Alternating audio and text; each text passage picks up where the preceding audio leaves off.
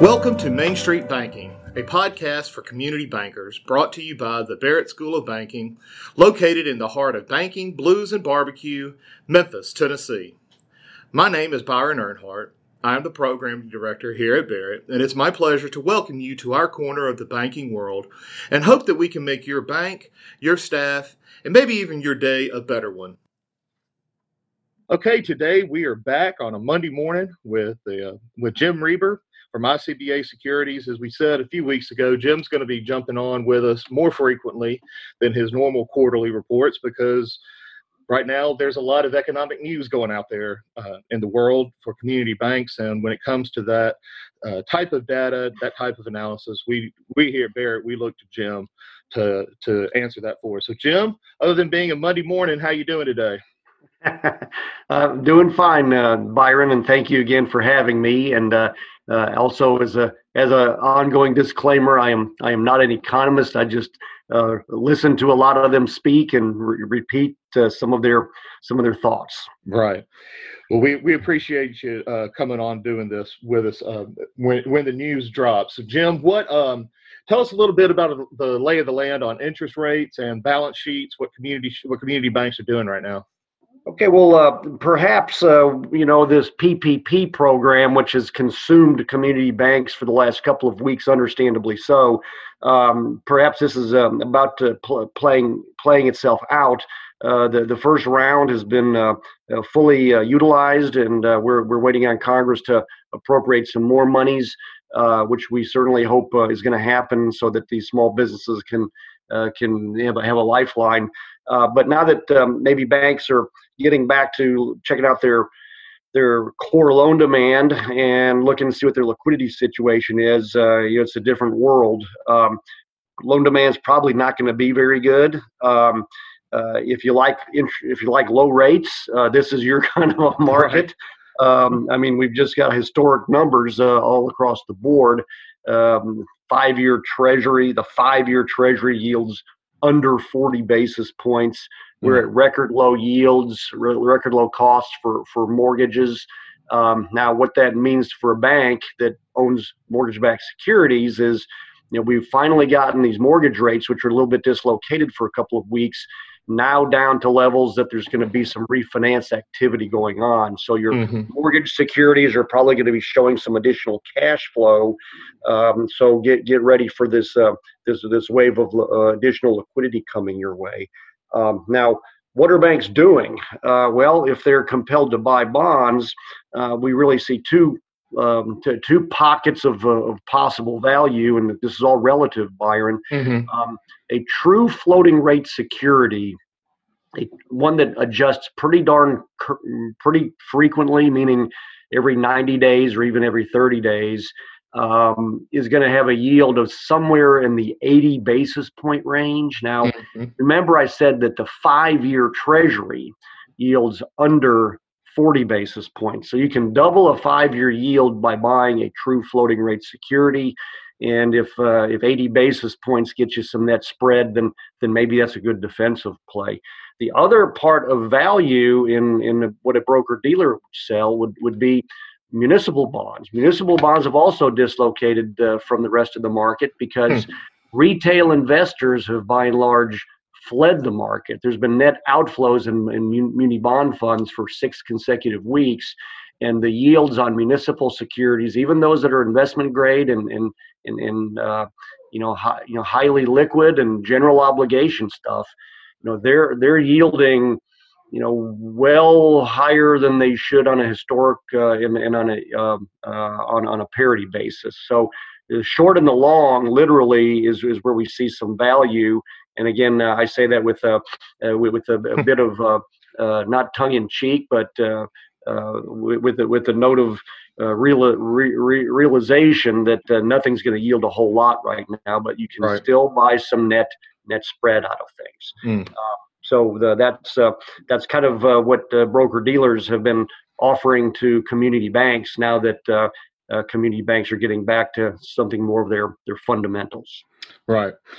You'd mentioned the PPP, wrapping that up, and with our in part two coming hopefully this week. And I know a lot of our listeners, I wanted to say on here, and I think we've said before, I know a lot of them were, when that hit, you know, them and their staff, they were in the offices over the weekend, burning literally to midnight oil on this and getting the money out to the customers.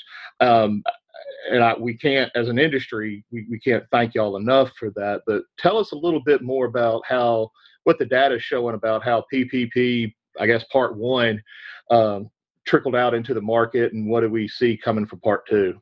Well, what the Fed was slow in producing for community banks is a funding mechanism, which they did a week ago. They came out with the PPP LF, the lending facility, and it's intended to match fund these PPP, the loans themselves, same duration terms, 35 basis points cost.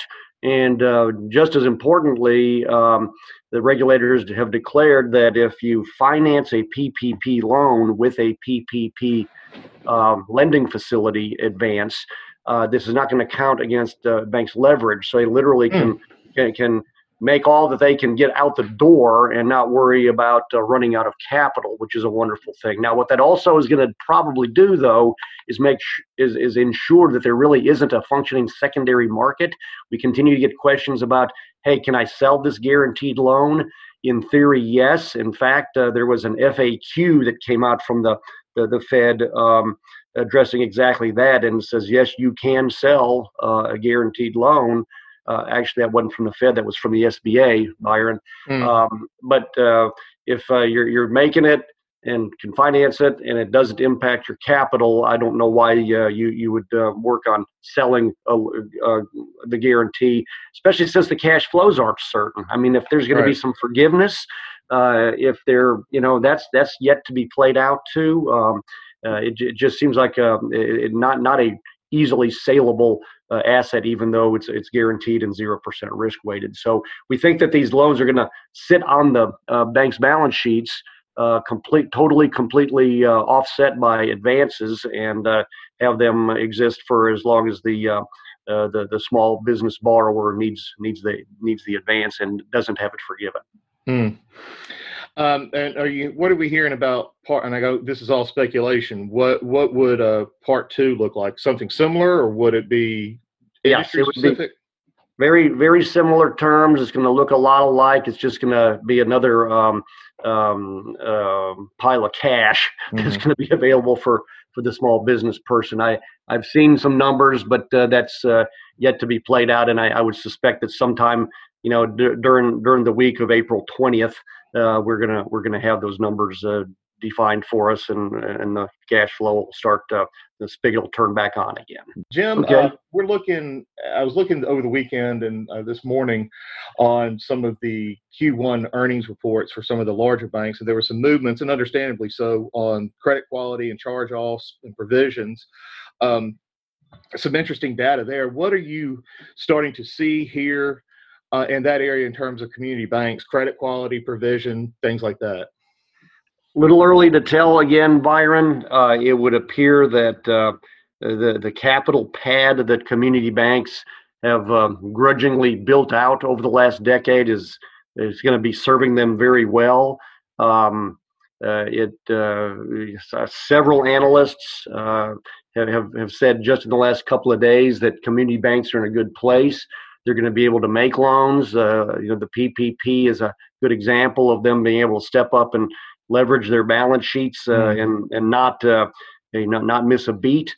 So there'll be some earnings pain, but from an ability to operate in a normal ongoing manner, we expect that to certainly be the case. So community banks had their house in order and we're financially prepared for this huge disruption. Absolutely. Jim, why don't you tell us what's going on with ICBA Securities? Well, community bankers may recall that they've been told that 2020 is the year that LIBOR really starts to sunset itself.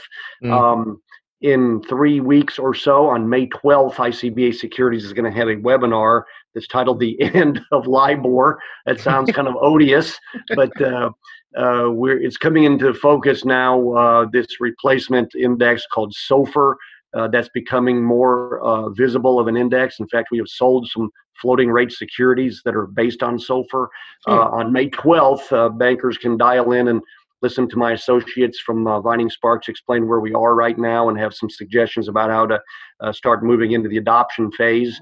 And that would be available for an hour of continuing education credit if anyone is so inclined. Absolutely. And if you'll check with Jim's social media and the Barrett School of Banking social media, we'll be passing that, promoting that along too as well. I do encourage this. I know that that seems like an odd topic, but it is something, it's an important topic, and it will play very heavily into your bank's operation. So take a listen to that. Get yourself familiar with that, and along with it would be a rare community bank that doesn't have some exposure to LIBOR one way or another. Absolutely, absolutely. Well, Jim, thanks a lot for coming on today. Hope we have some better things to talk about next time around, but I appreciate nonetheless you coming on and telling us what's going on and your insights on in the markets and the news that we're hearing. Always appreciate the opportunity, Byron. Thanks, Jim. Well, that's our episode for today. We hope you've enjoyed yourself and learned a little something. If you haven't already, please feel free to subscribe to our podcast and drop us a 5-star rating. You can follow us at Barrett Banking on Twitter or Barrett School of Banking on Facebook and LinkedIn. And we even have a new Community Banking Road Trip playlist on Spotify highlighting your favorite songs about your home state. Check that out and feel free to submit your favorite song about your state to add to the playlist. We have an ever-growing slate of classes, seminars, and webinars that are available, and not to mention our industry-recognized Graduate School of Banking every May, and we look forward to seeing you at any or all of our events. For more information, check out our website at barrett.ws. And from Memphis, the heart of banking, blues, and barbecue, we'll see y'all next time on Main Street Banking.